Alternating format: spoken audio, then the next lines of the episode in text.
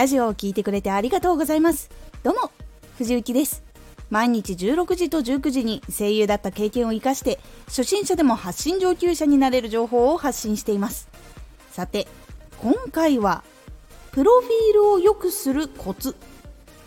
これを最後まで聞いていただくとコツを押さえるとフォロワーそして視聴数が上がりやすくなります。少し告知させてください。毎週2回火曜日と土曜日に藤雪から本気で発信するあなたに送るマッチョなプレミアムラジオを公開しています。有益な内容をしっかり発信するあなただからこそ収益化してほしい。毎週2回火曜日と土曜日ぜひお聴きください。はい。コツを押さえるとフォロワーと視聴数が上がりやすくなるのはなぜかっていうとパッと見ただけでどんなチャンネルだっていうのが分かりやすくなるからなんです。これが分かっていなかった時の悩みがこちら。プロフィールを変更したりするけど自信がない。プロフィールの変更のコツが知りたい。前にラジオで発信しました。配信ジャンルを決めると視聴数検索率アップでもお話ししました。ジャンルを決めて名前の横もしくは名前に入れた上でラジオの概要欄そしてタグにもジャンルを文字として入れるのは大事になってきます。なぜかっていうと検索した時にまず目に入るのはアイコン名前チャンネル名が多いんです。なので結構大事になります。もちろん検索エンジンで引っかかったのは概要欄にもあるしタグにもあるしタイトルにもあるしっていう文字のジャンルが引っ掛けてくれたんだけどそれを検索した人が見るのはアイコン名前チャンネル名がやっぱ最初に目に入ってくるのでここでジャンルが分かりやすいっていうのが結構大事になります。そしてチャンネル名も内容がどんなことやってるのかっていうのがすぐ分かると結構いいので名前を付けたりもしくは変更する時には気をつけてみてください。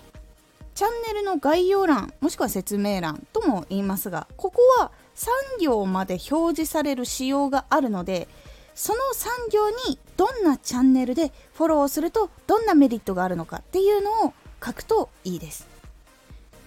このようにコツを押さえるとフォロワーと視聴数が上がりやすくなるのはアイコンチャンネル名概要欄でここはどんな発信をしているところなのかすぐにわかるからなんです。これが分かるとリピートしやすくなったりとか初めて訪れてもあこのラジオ聞いてみよう他のも聞いてみようとなりやすくなるからなんです。そうするとフォローもしやすくなるし他のラジオも聞きやすくなるのでフォロー数そして視聴数が上がりやすくなります。なのでできるだけチャンネルの名前概要欄全部含めてパッと見た時にここがどんなところか分かりやすいように言葉を選んで構築していくことがおすすめになります。ぜひ試してみてください。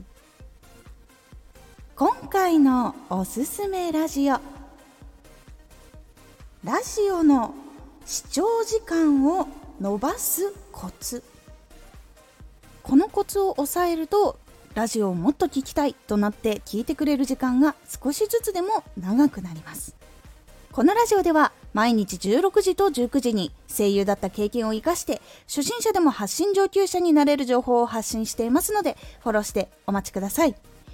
次回のラジオは作業スピードを上げる最も大事な考え。こちらはこの考えがあるとどんな作業もスピードが上がるという感じになっておりますのでお楽しみに。Twitter もやってます。Twitter では活動している中で気がついたことや役に立ったことをお伝えしています。是非こちらもチェックしてみてね。コメントやれた。いつもありがとうございます。ではまた。